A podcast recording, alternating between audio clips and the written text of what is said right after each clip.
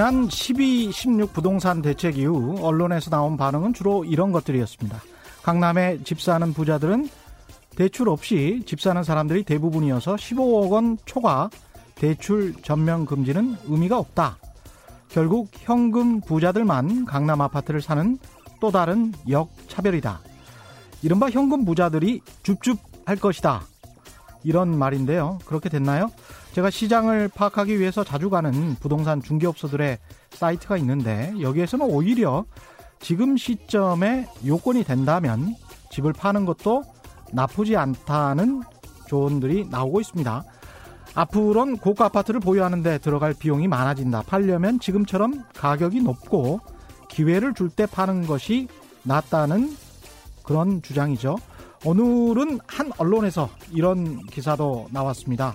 정부의 대출 규제를 피해서 집값이 오를 것이라고 전망됐던 서울 9억 원 이하 아파트 실거래가도 하락한 것으로 나타났다는 보도입니다. 지난 1일부터 8일까지 거래 신고가 된 75건의 서울 지역 아파트 가운데 3억 초과 9억 원 이하 아파트 48건의 실거래 내역을 살펴보니까 60%가 정부 대책 전보다 가격이 떨어졌다는 내용이었습니다.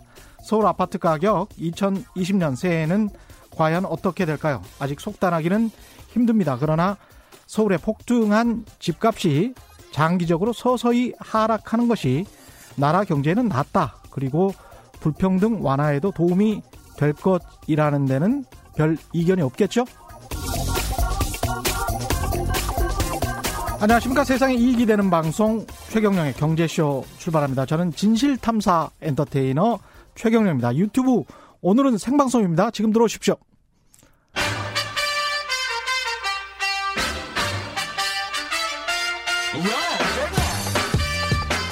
최경령이 원하는 건 오직 정의. 경제 정의를 향해 여러 걸음 깊이 들어갑니다. 최경령의 경제 쇼. 네, 어제였나요? 유시민 노무현재단 이사장이 나왔을 때 정부의 소득주도 성장 정책이 만약 정세균 총리가 들어오고 나면은 성장률을 좀 생각하는 쪽으로 바뀌지 않을까? 제가 그런 질문을 했었는데 유시민 이사장 생각은 그거 아니다. 소득주도 성장 정책으로 밀고 나가야 된다. 뭐 이런 것이었습니다. 오늘 초대 손님은 생각이 좀 많이 다를 수도 있을 것 같습니다. 다양한 의견을 듣고 판단은 시청자 여러분이 하시라는 뜻에서 이분 모셨습니다. 윤창현 서울시립대학교 경제학부 교수 나오셨습니다. 안녕하세요. 예, 안녕하십니까. 예, 먼저 청취자들의 이해를 돕기 위해서 예. 교수님에 대해서 간단히 소개를 드리면 예. 지난 정부 때 이제 한국 금융연구원장, 공적자금관리위원회 민관위원장 역임하셨고요. 예, 예. 예. 제가 언론에서 보니까 자유한국당 예. 영입 인재로 뭐 예. 됐었다. 뭐 이런 예. 기사도 봤습니다. 1차 영입 대상 중에 한, 하나였습니다. 여러 음. 명이었는데. 예. 예. 원래 한 30여 명 정도 좀 얘기를 했었는데 예. 많이 줄었습니다. 가보니까 음. 저도 잘 예. 몰랐는데. 그래서 하여튼 그렇게 언론에 나왔는데 예. 조금 뭐 다른 일도 있고 그래가지고서 좀 이제 잊혀져 가고 있는 거 아닌가 그런 생각이 듭니다. 예. 그래서 민부론도 그때 이제 자유한국당 황교안 대표가 주도해서 만들었는데 그때 예. 그 민부론의 밑그림을 그린 분이다 이렇게 소개해드려도 될까요? 너무 좀 저한테 과장된 표현인 것 같고요. 여러 70여 분의 교수님들, 예. 전문가들이 같이 70분. 작업을 했고요, 공동으로. 예, 국회의원들 예. 중에서도 이제 경제통들은 예. 다 들어가셨고요. 예, 예. 기획재정부에서 일했던 그런 음. 저기 공무원, 고위공무원들 예. 출신들 들어가시고 그래서 뭐 여러 명의 합작품인데 감히 제가 뭐 그림 그렸다 이렇게 얘기하는 건 좀. 그 중에서 너무... 이제 분과가 좀 나눠져 있었죠. 예, 예. 그 어떤 분과를 맡? 저는 이제, 이제 활기찬 시장 분과였는데요. 황, 활기찬 네, 시장 분과. 시장 분과 위원회 그래서 예. 줄여서 활시위라고 불렸어요. 활시. 예. 잘해보자는 예. 뜻이었습니다. 잘해보 예. 그렇죠. 활, 예. 뭐 시장 경제가 활기차야죠. 그거는 뭐 예. 누구나 다 인정하는 것이고요. 예. 민부론에 자우리가 이제 참여했던 저자들 중에 한 그렇죠. 분입니다. 그래서 민은 이게 누구를 말하는 건지 이게 사실은 질문이 서울대학교 학생이 황교안 대표에게 한 오, 질문이기도 합니다. 그렇군요. 예. 예. 민은 누구를 말하는 겁니까? 그렇죠. 이제 뭐 사실 이제 이게 국부론이라고 하는 그 유명한 저작의 아담 스미스, 예. 아담 스미스의 저작을 이제 일종의 패러디를 조금 했다라고 볼 수 있겠지만 예. 거기에만 사는 국가가 사실은 정부가 아니라 이제 전체 국가거든요. 그렇죠. 예, 예. 정부와 시장, 음. 또 정부와 민간이라고 하는 이제 경제 주체들 모두 잘 돼야 되는데 다만 이제 이 정부 들어와서 좀 정부가 너무 앞에 나서고 음. 민간 쪽이 위축이 되는 거 아니냐. 예. 특히 이제 민간이라 하면 이제 기업이라고 봐야 되겠죠. 예. 예. 그래서 그 기업 부분을 포함한 민간 부분이 주가 되고 정부가 뒤에서 지원을 하는 좀 그런 정상적 경제 운영으로 다시 한번 가보자. 그래서 그 과거로 돌아가자. 자꾸 이렇게 얘기하시는데 과거가 아니라 저는 미래로 간다고 생각을 하고요. 예. 여러 가지 시행착오를 거치면서 음. 더 좋은 방향을 모색하는 과정 중에 나온 그런 논의다 이렇게 볼 수 있겠습니다. 여기서 그 말하는 미는 그러니까 이제 기업이 주도하는 민간 시장 그렇죠. 이렇게 기업, 이해, 이해하면 되겠습니까? 이제 또 근로자 포함해서 예. 민간이 주도를 하고 음. 정부의 역할이 이제 지금보다 조금 덜 음. 적극적이 되는 면도 포함하고 세금 같은 거라든가 예. 이런 부분도 좀 이제 민간이 더 좀 잘 일할 수 있도록 음. 좀 지원하는 방향으로 가야 되는데 좀 작은 정부 쪽을 지향해야 된다. 그렇죠. 이제 좀저 네. 규제 완화 같은 것도 들어가 있고요. 음. 예를 들면 이제 아주 간단한 게 2018년 19년 보면은요. 예. 대략 그 해외로 나간 돈이 500억 불, 예. 예. 그리고 해외로 투자된 돈, 음. 우리나라 기업이, 예. 그리고 밖에서 들어온 돈이 170억 불 정도 돼요. 예. 네, 3분의 1입니다. 예. 예. 그럼 저는 이제 이걸 보고 음. 발로 하는 투표라고 표현을 하는데 음. 행동으로 의사 표현을 하는 거죠. 예. 기업들이 아 너 너무 힘들다. 음. 그럼 이제 밖에다 투자하는 거죠. 그러니까 밖으로 이제 투자 우리나라 기업이 밖에 투자한 게 500억 불 그러면 음. 거의 한 60조 원 다 되고 그 다음에 이제 들어온 돈은 170억 달러니까 한 20조 원. 반론을 펴본다면 예. 수출 주도의 한국형 경제에서 예. 밖에 나가서 시장을 개척한다 이렇게 볼 수도 있는 거 아닙니까? 뭐 그렇게 되면 좋죠. 근데 예. 문제는 안으로 들어오는 게 너무 적다는 거죠. 안으로 들어오는 게 너무 적다. 예, 떠나는 손님은 많고 음. 들어오는 손님이 없다면 음. 그건 손님들이 전체적으로 좀 우리가 좀 옛날만 같지가 않다라고 보고 있는 거고 음. 이제 최근에 뭐 솔베이라는 화학 업체 솔브레인 솔베이 솔베이 라는 예, 예. 유명한 그 벨기에 쪽에 중심이 예. 된 화학 업체인데 결국 이제 한국에 옛날에 이제 새만금에다가도 투자를 했던 회사인데 음. 검토를 하다 하다 결국은 싱가폴로 발길을 돌리는 일이 있습니다. 예. 이유가 이제 여러 가지가 있는데요. 예. 그래서 이제 결국 그런 식으로 어 뭔가 그 기업 부분에 대해서 너무 좀 힘들어지고 있는 것이 아니냐. 음. 이제 그런 의미에서 이제 그런 민이라고 하는 것이 기업을 포함해서 좀 이런 그 투자들이 잘 되고 일자리가 네. 많이 만들어지기 위한 방법으로 민간이 중심이 된다는 의미를 거기다 부여를 했다라고 보시면 될 것 같습니다. 근데 또 한 번 반론을 펴자면 화학업체 같은 경우에 이제 들어와서 환경오염을 시키거나 예. 이른바 이제 먹튀를 하는 기업들도 꽤 많았단 말이죠. 예, 해외 예. 기업들도. 그래서 음. 무분별하게 규제를 하지 않고 예. 그냥 무조건 받아들이는 게 꼭 그야말로 민을 위해서 좋을 것인가 그런 생각도 듭니다. 예, 규제라고 하는 것은 이제 항상 그 고민을 해야 될 게 있습니다. 예. 즉 남들하고 비교를 좀 해봐야 되는 거죠. 필요하다 그러면 도입한다, 오케이. 근데 그렇게 쭉 필요하다고 그래서 해놓고 보니까 나중에 보니까 우리나라가 전 세계에서 최고 수준의 가장 강한 수준의 규제를 지금 하고 있다라면 그러면 이제 그건 얘기가 달라지는 거죠. 그래서 가장 최고 수준의 규제라는 그 화관법, 거는 화관법을 이제 그 화학물질 관리법 예. 관련돼서 솔베이 쪽에서 나온 얘기입니다. 예. 예. 그래서 뭐 그거를 이제 솔베이 측의 주장인 것이죠. 그렇죠. 예. 그래서 이제 하여튼 우리나라에 이제 그 음. 저기 투자하는 것을 이제 보류를 해버렸던 예. 취소를 해버렸던 일이 있는데 그런 식으로 이제 그 명분을 통해서 필요하면 도입할 수 있다라고 하는 이런 부분이 예. 실리적으로 볼 때 너무 그게 비용이 크고 예. 어, 여러 가지 면에서 부작용이 있다면 이제 고민을 해봐야 되는 거죠. 음. 그래서 완벽한 규제, 완벽한 환경이라고 하는 것은 어떤 법으로 만들어도 힘든 부분이 있기 때문에 음. 정부의 역할이 그런 걸 하지 말자는 게 아니라 하긴 하는데 좀 효율적으로 실리적으로 좀 하자는 거고요. 그런 의미에서 이제 그 필요한 부분은 예. 좀잘좀 좀 봐야 된다는 얘기가 듭니다. 이 규제를 좀 완화해서 경제를 살려야 된다는 데는 누구나 동의는 할 것 같은데요. 근데 역으로 보면 이게 이명박 정부 때나 박근혜 정부 때는 이른바 이제 시장을 중심으로 한 경제를 주창을 했단 말이죠. 근데 그때 그러면 그 많은 규제들을 왜 못 못 없앴을까요? 그거는 뭐 이제 그 당시에 정부가 뭐 여러 가지 또 다른 면도 고려를 했어야 됐고 음. 박근혜 정부 같은 경우는 경제 민주화라고 하는 또 화두가 있었죠. 그래서 그런 화두들이 음. 제대로 이제 작동을 했느냐라는 건 차치하고라도 완벽한 시장 중심이었는가?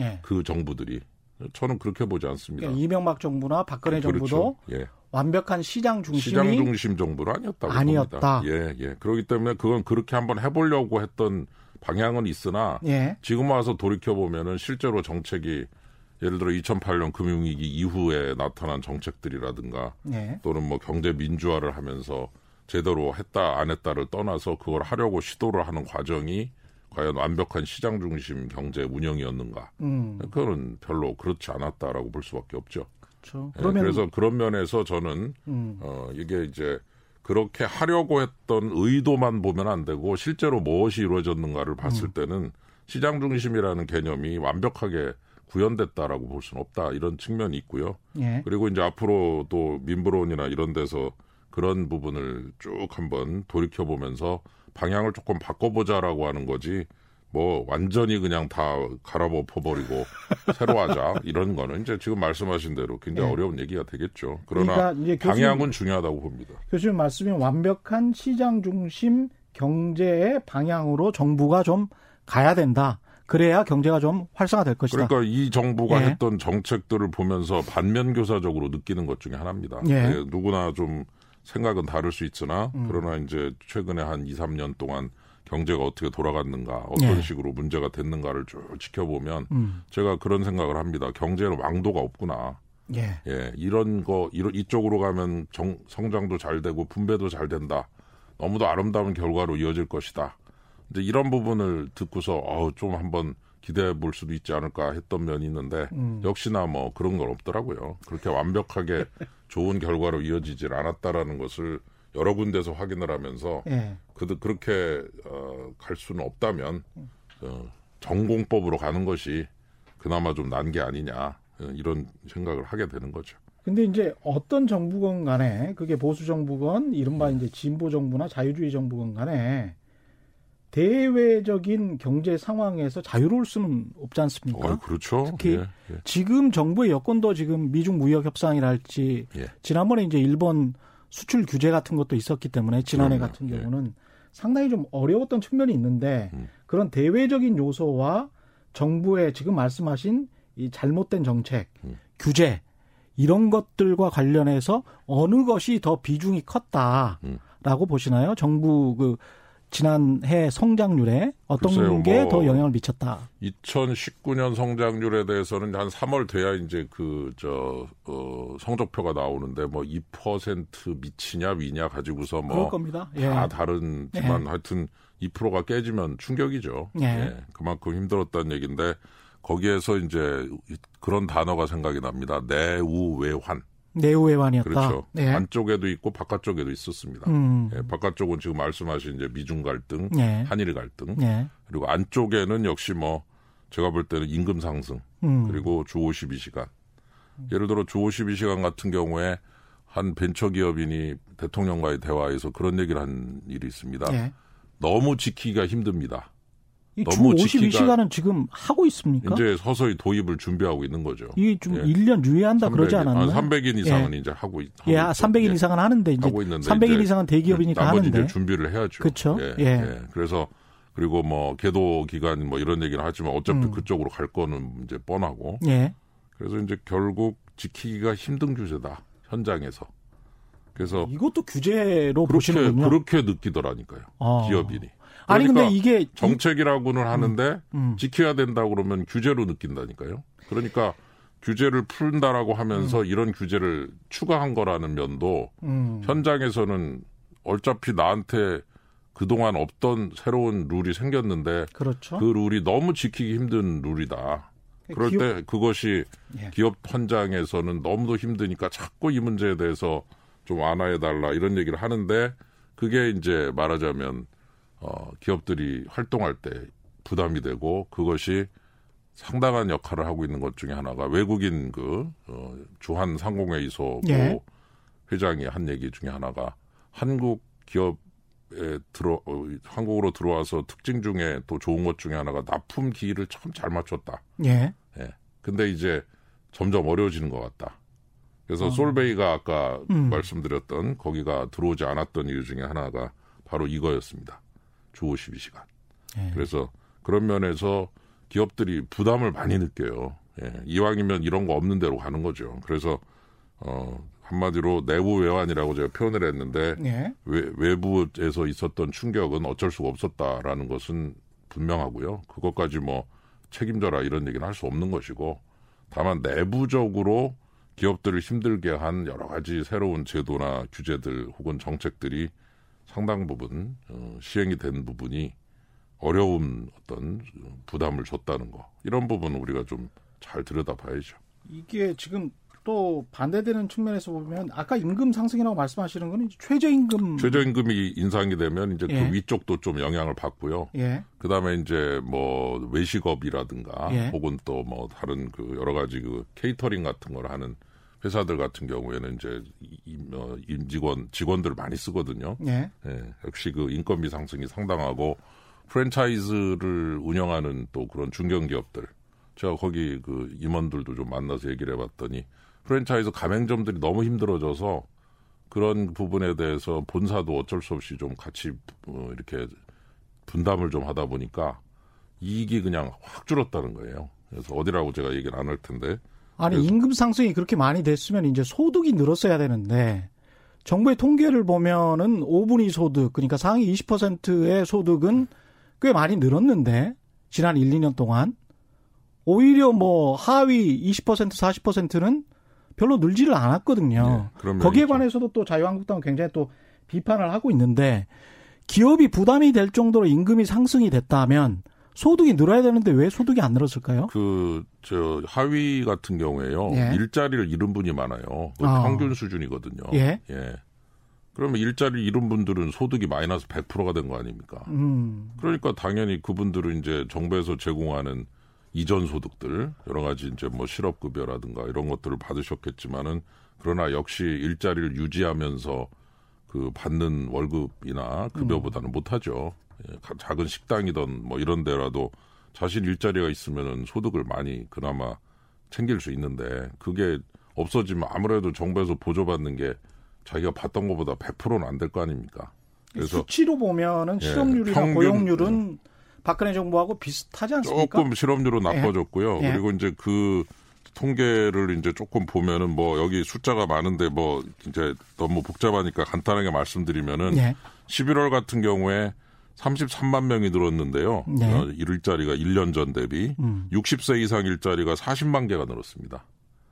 그러면 일자리 전체 상승 33만, 60세 이상 상승분 40만 8천.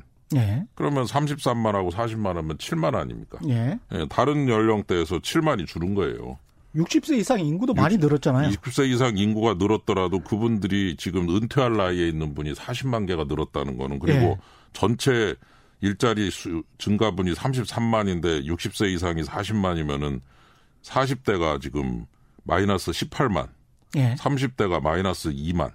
40대 인구는 줄었고요. 40대는 그 인구가 줄었어도 이렇게 18만씩 그 어, 일자리가 그것보다는 더 많이 줄었는데 많이 줄었죠. 그래서 아니 그러니까 40대 인구가 음. 지금 말씀하신 그러면 그 인구 줄은 사람이 다 저기 전부 다 그 일자리 줄은 걸로 다 그대로 연결됐다. 아니 그거는 뭐 알 수가 없죠. 그건 알 수가 예, 없잖아요. 그건 알 수가 예. 없는데. 새로운 일자리 생기면 저 새로 취직을 했으면 인구와 관련해서 이제 60세 이상 인구에 관해서 예. 그렇게 말씀을 하시니까. 그래서 저 거고요. 40세 이상 인구가 지금 저기 한 10만 정도 줄었습니다. 근데 음. 일자리는 18만 줄었어요. 제가 예. 보여드릴 수 있어요. 예. 예. 결론은 예. 예 많이 줄었습니다. 40, 40대가. 그래서 그리고 60대는 많이 늘었습니다. 40만. 그리고 65세 이상이 24만이 늘었어요. 그렇군요. 예. 그러면은 네. 60세에서 64세까지가 16만이 늘고 11월 기준. 그래서 40만인데 지금 이분들이 65세 이상이 24만 명이 저 늘었는데 이게 지금 제대로 된 일자리로 세금을 잘 내는 아주 훌륭한 정규직 일자리라고 보시는지는 모르겠지만 저는 뭐 별로 그렇게 보고 않겠죠. 싶지는 않죠. 그래서 그렇지는 않겠죠. 예. 예. 그래서 이제 예. 결론적으로 근데 정규직 일자리를 정부가 제공할 수는 없지 않습니까? 그렇죠. 그렇죠? 그러니까 이제 그러니까 기업이 투자를 해야 되는 건데 당연히 그렇죠. 근데 기업이 그러니까 그 투자가 안 되니까 이렇게 된 거니까. 그렇죠. 잠깐만요. 어떻게 근데 이제 봐야 되느냐가 박근혜 정부 때도 그렇고 이명박 정부 때도 그렇고 줄푸세라는 정책을 취했습니다. 예. 그건 하겠다고 했죠. 하겠다고 뭐. 했죠. 예, 하겠다고 했죠. 뭐 예, 그 제대로 뭐. 그때 당시에도 투자금 그 투자 유보금이 굉장히 많았어요. 기업들의 투자 유보금은 그때도 500조, 600조였고 지금도 이제 700조로 늘어났는데 투자 유보금이 그때 당시에 만약에 급격하게 줄어들었다면 기업의 투자 촉진 방안을 잘해서 기업의 투자가 늘었다라는 그 논리가 성립을 하는데 기업의 투자 유보금은 계속 줄지는 않고 늘고만 있고 기업은 자금을 가지고만 있는 상황에서 어떻게 그러면 정부가 노인들에게 굶어 죽을 수도 있는데 이전 소득을 이전시키지 않고 정부가 일자리를 단기 일자리를 제공하지 않고 그럼 60세 이상은 그냥 놔둬야 됩니까? 그래서 참 얘기를 그 전부 여러 방향으로 저기 화살을 여러 명으로 너무 열, 열어놓는 것 같으신데 아니 기업에 좀 포커스를 하시죠. 기업의 투자 자금 기업 얘기하는 겁니까? 아니면 60대 이상 일자리를 얘기하는 겁니까? 기업의 투자 유보금은 왜 이렇게 계속 늘기만 하는 겁니까? 투자 유보금이라고 하는 거는요. 예. 그 저기 저 그 착각을 하시면 안 되는 게 예. 지금 기업에 잠겨 있는 현금이 아니에요. 그건 저도 알고 있습니다. 예, 예. 잘 아시잖아요. 예. 근데 그거를 예. 그렇게 얘기하시면 안 되죠. 아니 근데 그 수치가 아니, 여태까지 수치 번... 자체가 한 번도 준 적이 없어요. 아니, 그래서 여태까지 그렇죠. 그거는 마, 그거는 인정하시죠. 저 2019년에는 예. 저 영업이익이 많이 줄었어요 기업에. 아니 그러니까 그 기업 투자 유보금이라는 건요. 예. 영업이익에서 저 세금 내고서 순익 순익에서 배당 빼고 나머지 돈을 더한 숫자입니다. 맞습니다. 예. 여태까지 그 잘 아시겠지만 그 회계학에서 번역 제일 잘못한 단어가 바로 투자 유보금인데 예, 맞습니다. 예. 그 유보금이라는 말이 음. 그거를 그냥 현금으로 두고 있다는 뜻이 아니라 여태까지 번 돈의 합계를 산술로 더한 숫자고 실제로 그 돈으로 저 자산도 매입한 것도 있고 음. 여러 가지 면에 다 저 대차대표상에 자산 쪽에 다 썼기 때문에 그 돈을 기업이 들고 있다라고 가정하는 것은 이제 문제가 있는 것이고 아니 그러니까 작년도에 영업이익이 많이 줄었기 때문에 네. 지금 투자도 위축이 됐고 일자리도 못 만들었는데 지금 60세 이상 일자리는 40만 개나 늘어났다. 그러니 음. 일자리를 많이 늘었다고 얘기를 하는데 이 일자리는 세금을 내는 일자리가 아니라 세금에서 지원을 받는 일자리고 맞습니다. 30대나 40대 분들의 일자리는 음. 세금을 내는 일자리 아니겠어요. 예. 상대적으로. 예. 그런 분들이 좀 많아지고 그래야 세금도 많이 내시고 그럼 그 돈을 정부가 받아갖고 또 어려우신 분도 도와드리고 또 이런 것도 하는데 지금 이거는 어떻게 보면 세금 내는 일자리는 줄고 세금에서 지원받아서 만들어진 일자리가 늘어난 이 두 개는 조금 제가 봐도 음. 좀 문제가, 문제가 있다. 있다. 이제 그런 얘기를 하고 싶은 거죠. 올해는 어떻게 보십니까? 올해는 이제 상당히 엇갈립니다. 예. 2020년에 대해서 이제 제가 쭉 그 경제 예측을 한 걸 봤더니 재밌는 현상이 두 그룹으로 탁 나눠져요. 예. 그러니까 2019년 그리고 20년을 놓고 간단하게 얘기해서 더 나빠진다 그룹이 하나가 있어요. 예를 들어 아, 투자증권, 뭐 NH 투자증권, 메릴린치 예. 이런 LG 경제연구원 그걸 대표로 더 나빠진다는 게 경제 성장률 그렇죠. 예. 성장률 기준으로 음. 예 그래서 1. 1.8에 1.6, 뭐 1.8에 1.7 이런 식으로 어, 예. 2020년에 대해서 2019년 음. 그러니까 작년 올해죠. 예. 예 아직 그새새첫저 초반이라 제가 작년 올해 가 자 헷갈리는데 하여튼 19년보다 20년이 나빠진다 그룹이 하나 있고 예. 또 한 그룹은 19년보다 20년이 좋아진다 그룹이 있습니다. 그런 것 어, 같습니다. 한국은행이라든가 예. 또는 예. 금융연구원, IMF. 음. 그래서 이제 제가 어떻게 이렇게 저 방향 자체가 달라지나 음. 그래가지고 한번 쭉 봤더니 LG하고 LG경제연구원하고 한국금융연구원 두 개말을 표본으로 보면 LG경제연구원은 기업 설비 투자가 마이너스 0.1%가 된다고 보고 있고요. 예. 그리고 한국금융연구원은 플러스 3.6%를 보고 있어요. 음, 그러니까 거기에서 결국, 차이가 나는 그렇죠. 거죠. 예. 네, 그러니까 물론 다른 것도 있지만 음. 이제 설비 투자가 상승세로 돌아서느냐 하락세로 가느냐를 서로 엇갈리는 거예요. 지난해 설비 투자가 계속 감소했었죠. 감소했었죠. 예. 네. 그래서 이제 올해 반등한다 그렇게 가정을 하면 음. 좋아진다고 나오고 예. 2.0, 2.3으로 예. 금융연구원이 작년 2.0, 올해 2.3인데요. 그런데 LG 같이 마이너스로 간다라고 보니까 음. 에, 저 작년 2.0 정도, 올해 1.8 정도. 그래서 이제 지금 말씀하신 대로 이 첫째가 설비 투자고요. 예. 두 번째는 그 세계 경제 같은 경우도 IMF는 3.0에서 3.4로 가니까 세계 경제 평균적으로는 좋아진다. 그렇게 예상을 보 했었죠. 예, 했, 는데 예. 아이 또 이란도 터지고 게다가 이제 미국, 일본, 중국은 나빠진다로 또 보고 있어요. 맞습니다. 예. 예 그래서 예. 이제 세계 경제 내에서 전 세계 경제 전체가 좋아지는 걸 보, 면 우리나라도 음. 좋아지는데 예. 미국, 중국, 일본은 나빠진다는 거를 강조를 하면 음. 우리와 가장 밀접한 국가들 아닙니까? 음. 그러니까 또 엇갈리는 거죠. 그래서 저는 하여튼 참 잘 되기를 바라지만 2020년이 이렇게 설비 투자 문제도 엇갈리고 예. 세계 경제 내에서 우리와 가까운 국가들은 나빠지고 우리와 별로 조금 관계가 조금 먼 국가들은 좋아져서 평균적으로는 좋아진다는 거 하고 가까운 국가 나빠진다는 게 겹치는 바람에 아, 이 두 요소가 너무 강해가지고 이렇게 그 방향 자체가 엇갈리는 두 그룹이 탁 나눠지는 거는 참 드문 그 케이스예요. 그래서 2020년 불투명하게 보시는군요. 예. 아니 이제 그 두 그룹이 예. 그래서 그 두 그룹을 놓고서 이제 어떤 식으로 이게 잘 저 정리가 되느냐라는 건 좀 봐야 되겠지만 음. 또 이런 사태도 터지고 이래가지고 그렇죠. 세계 경제가 지금 3%가 깨질 거다는 얘기까지 지금 나오고 있어서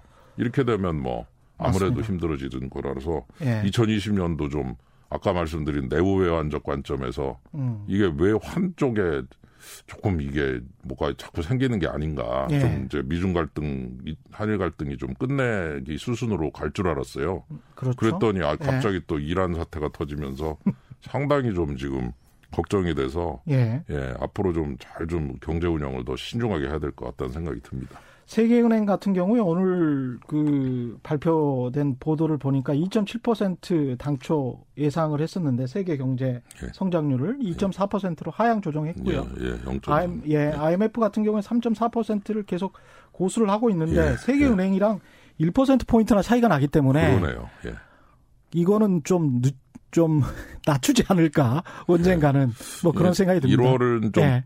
1월 그러니까 10월에 발표하고요 작년 예. 그리고 1월에 살짝 하고 4월에 조금 심 좀 심층 음, 저 말하자면 분석을 해서 음. 발표를 하기 때문에 IMF 거는 이제 10월은 내년도 의미가 있고 또 1년이 저 해가 바뀌어서 4월이 되고 나면 그 숫자가 상당히 좀 의미 있는 숫자가 나오니까 조금 기대해야 되겠지만 예. 전체적으로 이제 그런 건 있는 것 같아요. IMF 그 예측치의 특징은 처음에는 높고 자꾸 내려갑니다. 예. 근데 그게 아주 굉장히 그 패턴이 일정해요. 음. 그래서 저는 IMF가 처음에는 잘 되기를 바라는 마음으로 예측치를 발표한 후에 예. 시간이 지나면서 이제 현실을 인식하면서 음. 이제 제대로 된 숫자를 내는 것이 아닌가. 그래서 처음에 만드는 숫자는 좀 바램이 섞여 있는 것 같다 이런 농담을 하는데 실제로 대부분 처음에 네. 발표한 숫자보다 좋아진 케이스보다 음. 처음에 발표한 숫자보다 나빠진 경우가 훨씬 더 많습니다. 그렇습니다. 그건 예. 정부도 예. 계속 그랬었고요. 예. 예. 그래서 이제 예. 경제 예측이라고 음. 하는 것이 이렇게 바람을 담으면은 좀 이제 헷갈리는 면이 있는데 그렇습니다. 어쨌건 예. 올해도 즉 2020년도 아 이거 영 쉽지가 않을 것 같아서 음. 좀 상당히 걱정이 많이 되고 있습니다. 정부가 규제 측면에서 조금 더 기업의 규제를 완화하는 측면으로 가야 예. 된다 이런 예. 말씀을 해주셨고요. 예. 지금 현재 정부가 아, 앞으로 이제 경제 성장, 예. 그다음에 경제 활력을 좀 더 불어 넣기 위해서 예. 어떤 측면을 좀 했으면 한다 이런 말씀을 좀 해주십시오. 예, 뭐 참 여러 가지 면이 많은데요. 예. 그 하나 좀 분명한 것은 이제 그 우리나라에서 활동을 하고 있는 많은 기업들이 있어요. 근데 기업들이 한국에서 이제 상업을 하고 커서 이제 많이 큰 기업, 좀 적게 큰 기업 많이 있지만 기업들이 여, 한국 국가에서 컸으니 이제 우리가 시키는 대로 해라 혹은 응? 우리 경제 내에서 역할 좀 많이 해라. 이거는 괜찮지만 동시에 그 기업에 대해서 좀 고객으로 생각하는 마인드가 좀 필요할 것 같아요.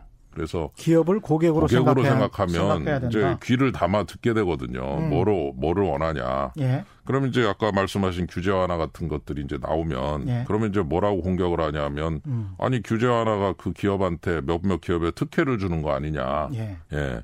몇몇 기업만 위로운 거 아니냐. 그러면 음. 그때 정부가 저는 자신감을 가지고 정부가 무슨 특혜를 주라는 게 아니라 바로 정부가 원하는 정책 결과를 얻기 위해서 일종의 유인 체계를 제공하는 거다. 예. 그렇게 해서 몇몇 기업이 더 많은 기업이 거기에 호응을 해서 열심히 투자도 하고 일자리 만들고 세금 내면 그거 가지고 정부가 원하는 결과를 얻을 수 있지 않느냐. 그리고 그 돈 가지고 어려운 분들한테 지원도 많이 할 수 있지 않느냐. 이렇게 규제 완화로 인해서 생기는 어떤 그 인센티브 내지 유인 체계를 특혜라고 자꾸 얘기를 하는 목소리에 대해서 좀 더 자신 있게 뭐 정부가 뭘 따로 뒤로 뭐 돈 받고 이런 시대가 아니지 않습니까? 정정당당하게 이런 유인 체계를 제공하고 그 유인 체계 결과를 국민 경제 전체로 확산될 수 있도록 이렇게 자신 있게 접근을 하면 되는데 자꾸 규제 완화를 한 결과 나타나는 플러스 알파를 그 기업에 대한 특혜로만 인식을 하면 그다음엔 규제 완화를 할 수가 없어요. 겁이 나서. 예. 그래서 저는 그런 당당한 태도 음. 국민들에 대해서 아 이거를 지금 정민 전체 경제의 과실로 나누고자 하는다. 예. 기업에 주식이 뜨면은 주식 투자한 사람이 또 한두 사람이 아닌 이상 예. 기업의 투자자들도 이익을 보는 거고 배당을 받아서 음. 이익도 내는 거고 하는 거 아니겠습니까? 예. 그래서 저는 좀 이런 문제에 대해서 정부가 당당하게 접근을 하면 그러면 많은 또 국민들이 아 그런 진정성을 믿고 따라온다고 그럴 때 경제 활성화가 좀 될 면이 있어서 저는 그 기업들의 목소리를 좀 많이 새겨 듣고 동시에 그 얘기를 반영을 할 때 그것이 그 기업에 특혜를 주는 게 아니라 유인 체계를 제공한다는 자신감을 가지고 좀 접근을 하는 이런 그 부분이 좀 상당히 필요하지 않나 생각을 합니다. 예, 배당 수등 같은 것은 이제 팩트로 제가 말씀드려야 될 것은 일반적으로 배당 소득을 우리가 많이 가져가지는 않죠. 일반 국민들이. 예. 아니 보통 뭐, 뭐 주식을 상위, 뭐 주식을 가지고 있는 사람은 네. 가져가고요. 그다음에 배당 소득 또 하나 저80% 이상이 네. 이제 상위 5%가 다 가져가는 그런데 거죠. 그런데 이제 네. 이런 것도 있어요. 국민연금이 네. 지금 거의 저 우리나라 주식 이제 10% 가까이 가진 게 많아요. 네. 근데 그 주식들이 좋은 주식이 많거든요. 음. 그러면 국민연금한테 배당을 주면 음. 국민연금이 그 돈으로 우리 국민연금 저 생활자들한테 또 지원을 할 수 있는 거 아닙니까? 그러니까 제가 볼 때는 이 기업들이 잘 돼서 뭔가 이렇게 돈들이 돌면 그게 어떤 형태로든 국민 경제 전체에 퍼질 수 있는 메커니즘이 옛날보다는 좀 많이 생겼다고 좀 보기 때문에 음. 그 부분에 있어서는 좀 더 열린 자세로 보면은 많은 것들이 보이고 이런 것들을 잘 돈이 돌게 만들고 나서 그다음에 그거를 잘 퍼뜨리면 되는 거죠. 두 번째로 지적하신 거는 이제 유인 체계라는 말씀을 하셨습니다. 그래서 예, 첫 예. 번째는 규제 완화, 두 번째는 유인 체계, 인센티브라고 들리기도 예. 하는데요. 예, 예. 이게 이제 정확히 뭔지 예. 그 송영하 님도 이런 말씀을 하셨는데요. 구체적으로 규제가 뭔지 설명 부탁드립니다. 왜 규제가 필요한지 역설적으로 알 수 있게요. 그러면서 이제 규제가 도대체 뭐냐? 정부의 나쁜 규제가 이런 말씀 이런 질문이 나왔고요. 그다음에 이제 유인 체계라는 게 인센티브라면 인센티브가 법인세 인하 같은 것을 지칭하시는 건지 좀 더 구체적으로 좀 말씀을 해 주십시오. 그러니까 이제 네. 예를 들어서 그 제가 스위스에 갔더니 융프라우라는 그, 그산 꼭대기에 가는데 철도 기차 타고 갔거든요. 그렇죠. 예. 네. 그래서 그 휴게소 가면 이제 우리나라 컵라면 있지 않습니까? 네. 그거를 네. 아주 맛있게 먹었던 기억이 나는데 음. 우리는 뭐 얼마 전에 보니까 그 케이블카 하나 만드는 것도 좀 상당히 난항을 겪고 있더라고요. 설악산 말씀하시는 거죠? 예. 예. 그래서 예. 산을 밟고 올라가면은 친환경이고 케이블카 타고 올라가면은 환경에 반하는 것인지는 모르겠지만 음. 그런 것이 하나 되면은 우리나라 사람도 타지만 또 중국 관광객도 와서 많이 돈 쓰고 그 주변에 많은 또 여러 가지 그 역할들을 할 수 있는 여지가 생길 때 그 희귀 등 희귀 식물들을 좀 어디 딴 데다 좀 잘 이렇게 보존을 하는 방법을 개발하면서 환경과 개발이라고 하는 것을 좀더 그 일종의 그 조화를 이룰 수 있는 방법을 좀 개발한다면 좋지 않겠는가. 예. 그러면 이제 그런 경우에 그 규제 하나를 해서 거기에 어, 케이블카 사업을 하게 되거나 하는 기업들한테는 그게 이제 특혜가 된다고 하지만 그 예. 돈을 잘 걷어가지고서 국민들한테 지원을 하면은 그런 면에서 좋은 게 아니냐. 음. 그런 의미에서 유인 체계라고 하는 것은 국민 경제를 살리기 위해서 규제 완화를 통해서 어떤 기업에게 유인 체계를 제공하면 그 기업이 와서 투자를 할 거 아닙니까? 정부가 만드는 게 아니라 이 자기 돈을 들고 케이블카 와서. 같은 경우도 박근혜 정부 때 계속 추진이 됐었는데 예, 예. 그때도 인허가를 못 해줬었습니다. 뭐 하여튼 뭐 예. 옛날에 그랬던 것을 제가 얘기하러 나온 게 아니라 지금 이 정부 내에서 예. 그런 거를 하면은 좋지 않겠느냐를 얘기하는 거죠. 좀 더 저 규제와 관련돼서 국민들이 야 이런 거는 확실히 좀 규제를 철폐해야 되지 않나 라는 그런 예시 같은 게 있을까요? 글쎄요, 뭐 예. 이제 여기에 좀 너무 구체적인 얘기를 하기는 좀 죄송하지만 하여튼 예. 4차 혁명 관련한 여러 가지 규제들이라든가 뭐 드론이라든가 음. 등등 포함해서 예. 저는 뭐 찾아보면 많이 있다고 보고요. 음. 그리고 그런 그 과정에서 규제가 풀리면은 당장 그 분야에 투자할 수 있는 자금이 대기하고 있는 규제 같은 것들. 예. 예. 그런 것들이 이제 은근히 또 있더라고요, 보니까. 그렇죠. 예. 그래서 예. 그런 것들을 이제 뭐 어디라고 특정을 얘기하면 좀 죄송해서 그냥 일반적으로 얘기를 하고 싶은데 최대한 구체적으로 좀 말씀해 아, 주시면 예, 아니, 좋은데. 아니 그러니까 이제 그게 뭐 어느 구 어느 뭐 예, 무슨 예. 부동산 뭐 이렇게 얘기하면 좀 이상하니까 예, 예. 예, 그래서 결론은 하여튼 그런 게 분명히 있습니다. 그래서 음. 그런 부분에 대해서 규제를 완화할 때 그 해당 기업이 들어와서 투자를 할 때 그 기업한테 특혜를 준다고 얘기하는 식의 예. 그런 거를 좀 뚫고 나갈 수 있는 어떤 명분을 만들고 논리를 만들면은 음. 그게 정부가 무슨 어떤 옛날식으로 뇌물 받고 이런 게 아니잖아요. 그게 아니고 다 보는 앞에서 투명하게 결정을 해서 좋은 방향으로 유지가 됐을 때 그것이 유인책에 제공이 된다. 그래서 결국 그거를 통해서 정부가 세금을 더 거두고 일자리가 많이 만들어지면 복지 지출 줄어드는 것이고 네. 세금이 더 거치면 더 많은 분한테 지원이 되는 거 아니겠습니까? 정부의 부동산 되는. 규제, 네. 재건축 네. 규제에 관해서는 어떻게 생각하십니까? 글쎄요, 저는 이제 이 부동산에 대해서는 참 이 복잡하다고 하는 말씀을 드릴 수밖에 없는데 하나만 네. 말씀드리면요. 그 2009년 9월 어, 우리나라 총통화 M2라고 하는데요. 현금 플러스 예금이 돈이거든요. 예. 금 통장에 찍힌 잔액들을 다 더했다고 보시면 되는데 예. 이 돈이 1,530조였습니다. 예.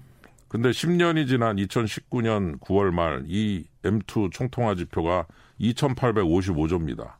예. 10년 만에 87%가 증가를 했어요. 돈이. 예. 예. 근데 1년에 7% 가까이 증가를 했는데 우리가 물가가 통화량에 비례하지 않느냐. 그러면은 통화량이 7% 증가했으면은 연 7%면 물가도 한 7% 늘었어야 되는 거 아니냐. 근데 물가 상승률은 2%대, 1%대입니다. 작년은 0.4%고. 음. 그러면 돈이 잘 안 돌았다는 얘기예요, 처음에는. 예. 금융위기 이후에 돈을 풀 수밖에 없었고, 음. 그렇게 해서 경제를 부양하는 쪽으로, 유지하는 쪽으로 가고, 두 번째는 미국이 금리를 계속 내리는 상황에서 전 세계적 금리 인하 추세 속에서 우리나라도 그 추세를 따랐던 것인데 문제는 그 사이에 돈이 두 배나 늘은 겁니다. 근데 예. 물가는 별로 안 오르는 게 다른 나라에서 수입을 할 수 있는 물품들은 가격이 많이 안 오릅니다. 왜냐하면은 그렇죠. 예. 우리나라에서 조금 가격이 오르면 외국에서 사오면 되니까. 그렇죠. 예. 근데 예. 부동산은 못 사와요. 음. 사올 수가 없잖아요. 아, 외국에 싼 부동산이라고 배 싣고 올 겁니까? 그렇기 때문에 전 세계적으로 돈이 늘어나면은 공산품 가격이나 물가는 상당히 안정돼 있는데 유독 부동산만 그 돈에 비례해서 막 증가를 하는 이런 현상이 전 세계적으로 나타난 거죠.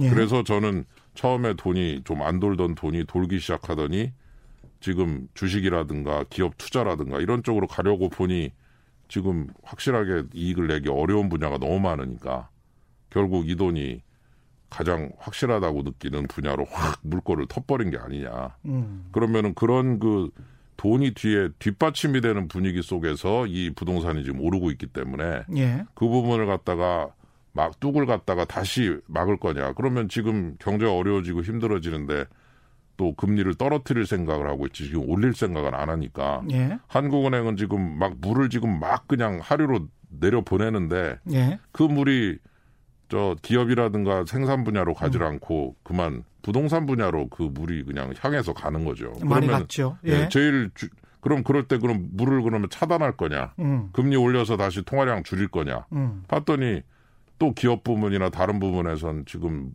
힘들고. 돈 없다 힘들다고 예. 막 이러니 그렇죠. 이걸 줄일 수가 없어요. 예. 예. 그래서 저는 지금 이 돈의 흐름에 이상이 음. 생긴 거다. 그래서 이번 부동산을 보는 시각은 단순하게 뭐 몇몇 투기꾼이 올렸다 이런 식의 시각보다 음. 조금 더 복합적으로 국제 상황과 국내 상황의 복합적인 상황 하에서 국내 자금 흐름에 약간 이상 현상이 발생한 것이 아니냐. 갈 데가 없는 돈이 골로 가서 유독 그 부분에 그 물가 저 부동산만 올리니까 국지적 인플레예요. 근데 전 그 물가는 0%대예요. 거의 디플레라고 막 얘기할 정도예요. 그러면 전체 물가는 디플레나 제로인데 유독 그몇 분야 부동산만 국지적 인플레. 이건 지금 자금 흐름에 이상이 생긴 걸로 일단 봐야 되거든요. 제가 그 교수님께 드린 질문은 예. 재건축 규제를 하는 것이 예. 지금 정부에서 하는 것처럼 예. 강남권을 중심으로 한 재건축 규제나 대출 규제를 하는 것이 타당한가라고 예. 여쭤봤고요. 그 그것과 저, 관련해서 예. 잠깐만요. 이제 예. 황교안 대표가 환경 비즈니스에서 인터뷰를 한 내용은 집값 같은 경우에 한국당이 자유한국당이 집권을 하면 시장 자율에 맡길 수 있도록 결정하도록 하겠다. 그러니까 시장 자율에 맡기겠다. 재건축 규제를 하지 않겠다. 이게 이제 자, 자유한국당 황교안 대표의 말씀인데 교수님 생각은 재건축 규제나 대출 규제에 관해서 어떻게 생각하시는지 그걸 여쭤보는 겁니다. 예, 그러니까 예. 재건축 규제나 대출 규제를 하는 이유가 뭐냐? 음. 부동산 값을 안정시키기 위한 거 아니겠습니까? 그렇죠. 예. 예. 그러니까 제가 그 얘기를 한 거죠. 처음에 음. 돈 얘기를. 예. 쉽지 않다라는 거죠. 일단 제가 돈이 볼 너무 많이 풀려서 돈은 너무 많이 풀려서 그러니까 어. 그렇게 많이 풀린 돈이 이런 시장, 규제로는 쉽지 않다. 그러니까 예. 그러니까 그 주식 시장으로 가고 기업 투자로 가고 돈이 저쪽으로 물꼬를 쫙 트면은 부동산에 올 돈이 많지가 않으면은 뭐 거기서 크게 오를 일이 뭐가 있겠습니까? 다 좋은 음. 데로 음. 가는데. 근데 그쪽으로 가려고 보니 이거 어디다 투자를 해야 되느냐. 뭐 주식 지금 뭐 응? 그렇게 크게 오르지도 않고 음. 더군다나 생산적인 분야의 기업들의 수익이 좋지가 않고 투자도 잘 안 되고 예. 그런 상황이다 보니 이게 어떻게 하다 그냥 그쪽으로 물꼬를 팍 떠버렸는데 그런 상황을 누가 나와서 야 다 나와 내가 막을게 이렇게 얘기하면은 그 막겠다고 그걸 안정시키겠다고 하는 그런 그 주장이나 생각이 방향은 맞고 의지라든가 의도는 참 좋은데 예. 그럼 실제로 성과가 그렇게 나겠는가? 이제 그거를 제가 얘기하고 있는 거죠. 야, 생산적인 곳으로 돈이 그렇죠. 갈수 있도록 갈 수 있도록 물꼬를 좀 터줘야 된다. 그게 예. 우선돼야 된다는 거죠. 예. 그런 인식을 복합적으로 하면서 이 문제를 바라보면 예. 일단 돈이 저쪽으로 쫙 가게 만들어 주면은 부동산 쪽에 갈 돈이 줄어들죠, 당연히. 음. 그래서 근데 그쪽으로 갈 수 있는 물꼬를 잘 못 튼 상태에서 이거를 이쪽으로 틀은 돈을 다 막아, 다 막아보겠다. 그럴 때 그것이 참 좋은 의도고, 예. 예 아, 참 아, 부동산 안정시키겠다는 누가 그거를 뭐라고 그러겠습니까? 저도 찬성입니다. 문제는 결과적으로 그게 말한 대로 될 거냐라고 할 때, 아, 이게 이 돈, 이 흐름을 어떻게 막을 수 있을까? 거시경제의 흐름상 쉽지 않다. 쉽지 않다. 그런 예. 얘기를 전제로 해서 제가 예. 지금 말씀드리는 거고, 저는 이제 건조하게 좀 말씀드리고 싶은 거고요. 잠깐만요. 예, 교수님. 예. 문자가 좀 와 있어서요. 소개를 좀 해드리겠습니다. 전 정부들에서 기업 배려해줘서 기업이 어떤 일들을 했나요? 전혀 아니었던 것 같은데요. 전 정부들 서민은 뒷전이고, 그나마 이번 정부에서라도 서민 경제에 마음 좀 쓰는 듯이라는 의견도 있었고요. 5374님은 제조업에 43년째 생산 근로자입니다. 말씀 공감합니다. 정책들이 가려운 곳을 목 긁어주는 느낌입니다. 이런 말씀을 하셨습니다. 예.